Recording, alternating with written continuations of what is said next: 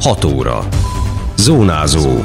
Érd és a térség legfontosabb hírei. Krízis, a lakosság segítségét is kéri a rendőrség, hogy senki ne váljon a fagy áldozatává. Nagy családos közösség évzárót tartott az Ága Boga Egyesület. Csodák, színek, lángok és varázslat, kémia só az Érligeti iskolában. Köszöntöm Önöket, Szabó Beáta vagyok. Ez a Zónázó, az Érdefem 101,3 hírmagazinja a térség legfrissebb híreivel. Jobban figyeljünk egymásra, hogy senki ne váljon a hideg áldozatává. Ezt kéri a rendőrség, hiszen a fagyos idő beálltával nagyobb veszélybe kerülhetnek az otthontalanok vagy a rászoruló idős, beteg, egyedül élő emberek. Gurubi János, az Érdi Rendőrkapitányság közrendvédelmi osztályának vezetője rádiónknak elmondta, hogy a társszervekkel együttműködve már korábban megkezdték a felkészülést a krízis időszakra. Rámutatott, hogy nem csak a fagyokban, hanem már 10 fok körüli hőmérsékletben is a kihűlés veszélye fenyegeti a fedél nélkül és a fűtetlen épületekben, lakásokban élőket. Ezért már szeptember környékén felvettük a kapcsolatot a Szociális Gondozó Központtal, a polgárőrséggel, a közterületfelügyelettel, és megkezdtük a közös feladatellátás megszervezését. Ennek során a Szociális Gondozó Központ egy együttműködés keretében összehívott egy értekezletet, ahol pontosítottuk a feladatköreinket, illetve azt, hogy ki és milyen módon tud segítséget nyújtani a rászoruló személyeknek. Kollégáim ebben a téri helyzetben fokozott figyelmet fordítanak a rászoruló személyekre. Felmértük itt Érd és környékén az egyedülálló idős személyek tartózkodási helyeit, és fokozottan visszatérően ellenőrizzük. A krízis időszakban a rendőrség arra kéri a lakosságot, hogy amennyiben úgy értékelik, hogy kihűlés veszélyeztethet valakit, vagy segítségre szorulna, akkor hívják a 112-t. Hiszen jobban ismerik a szomszédaikat, a közelben élőket, pontosan tudják, hogy esetleg ki az, aki segítségre szorul. Azt szoktuk észrevenni. Nagyon sokan nem szívesen beszélnek arról, hogy esetleg elfogyott a tűzifájuk, vagy nem tudnak már gázzal fűteni. Ezért is kérjük mindig a lakosságot, rendőrség segítségét abban, hogyha ilyet tapasztalnak, akkor forduljanak bizalommal a rendőrséghez, vagy akár a társszerveinkhez. A lakosság számára a legbiztosabb és a leggyorsabb módja a jelzés megtételére a 112-es segélyhívó, hiszen a diszpécsereink, kollégáink pontosan tudják, hogy kihez forduljanak. Így a lehető leggyorsabban tudunk segítséget nyújtani. Az osztályvezető felhívta a figyelmet a megváltozott útviszonyokra is, hangsúlyozva, hogy gyakrabban találkozhatunk csúszós szakaszokkal, így óvatosabban kell közlekedni gyalog és járművel is. A témáról még többet olvashatnak az érdmost.hu hírportálon, ahol a teljes interjút is meghallgathatják. Évet zártak az érdi nagycsaládosok. Az Ágaboga Egyesület idén harmadik alkalommal tartotta meg ezt a programot, bár korábban is összejöttek az év vége felé, de akkor még Mikulás ünnepségként rendezték meg. A rendezvényen Csőzik László polgármester elmondta, szeretné, ha az új önkormányzat és az Egyesület közötti együttműködés intenzívebbé, élénkebbé válna. Kiemelte, hogy a sok gyermekes családok sokat tesznek a közösség építésért. És mi nagyon fontosnak tartjuk, hogy érd igazi közösséget alkosson, tehát az emberek itt egymásra találjanak, hogy valódi közösségé formálódjunk. Ugye szokták mondani erre a városra, hogy ez egy alvóváros, és én annyira boldog lennék, hogyha erre együtt rá tudnánk cáfolni, hogyha megismerhetnénk jobban egymást, és az emberek tényleg barátokká, jó ismerősökké, egymás segítő társasággá tudnának válni, és ki, ha nem a nagycsaládosok azok, akik ebben leginkább tudnak segíteni.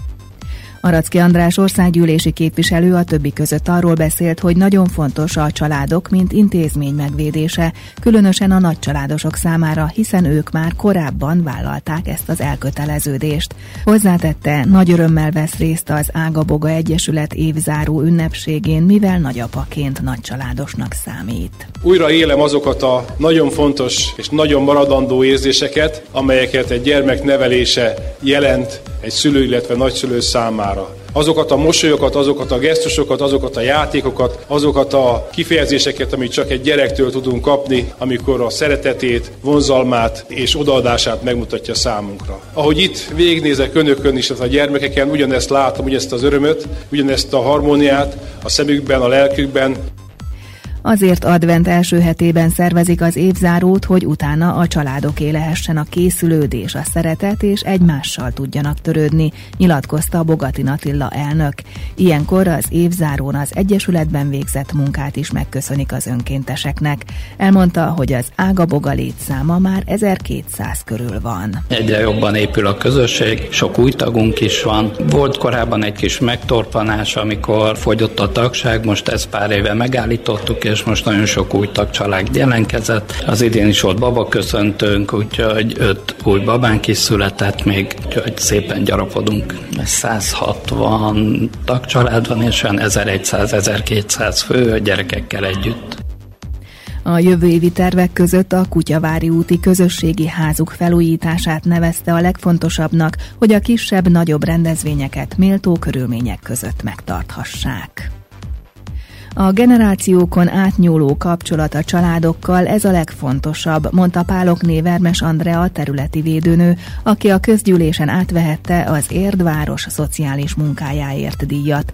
A szakember, aki 1983 óta dolgozott a Bagoly utcai rendelőhöz tartozó körzetben, azt mondta, nagy örömmel és jó leső érzéssel fogadta az elismerést. Én azt gondolom, hogy a családokkal való kapcsolat. Tehát ez a munkának az alapja, a nagy részét ezt teszi ki, és ez a szépsége hogy hosszú távon fölnél egy generáció, hiszen már ugye azok a gyerekek szültek, akiknek én voltam annak idején újszülöttként, én gondoztam őket, ismeri az ember a területet, a körzetet, az embereket, szeretetben jövünk, megyünk, odafigyelésben, és hát a családlátogatások, amikor őszintén tudunk beszélgetni, időt ránszámva, sok minden probléma, sok minden öröm, baj előjön, tehát nem csak konkrétan a kisgyerekkel, vagy épp a várandó családossal kapcsolatosan felmerülő problémák, hiszen ugye családot gondozunk, és én azt gondolom, hogy nekem ez volt a szépsége a családlátogatások. Szintén a legutóbbi közgyűlésen adták át az érdi építészeti nívódíjat. Az elismerést Fügedi Attila és Nagy Balázs, az érdi építőmérnöki iroda Kft. munkatársa vehette át a Marianum iskola bővítéséért. Nagyon jó érzés volt átvenni a kitüntetést, de ez nem csak a kettejük érdeme, közölte Fügedi Attila. Ez több mint egy tucat tervező tervezte igazából ezt a házat. Én, mint építész, a kollégámmal mi jegyeztük ketten, de azért hozzáteszem, hogy sokan dolgoztunk ezen az épületen területen, és úgy érzem, hogy az a díj igazából mindenkinek a díja, amit én vettem át a kollégámmal. A Mariánum iskola új épületének a tervezéséért kaptuk konkrétan, de igazából a régi épület felújítását is mi terveztük egy másik ütemben, ami szintén megvalósult most már. Érdekes, először még nekünk is elképzelhetetlen volt, hogy hogy fogjuk ezt megoldani, aztán úgy szép lassan körvonalazódott. Felmerült olyan lehetőség is, hogy esetleg az út alatt, a föld alatt lesz egy átkötés, de végül is, ahogy elemeztük a helyzetet, ez tűnt a legjobb megoldásnak, és ezért készült ez így. Évvégi munkarendváltozások. A karácsonyi munkanap áthelyezések miatt a következő két szombat, december 7-e és 14-e munkanapnak számít. Azonban az érdi szakorvosi rendelőintézet mindkét napon zárva tart. Az egészségügyi intézmény tájékoztatása szerint ezeken a napokon a munkaszüneti és ünnepnapokon megszokott rendszerint a szabadságtéri ügyeleti ellátás vehető majd igénybe.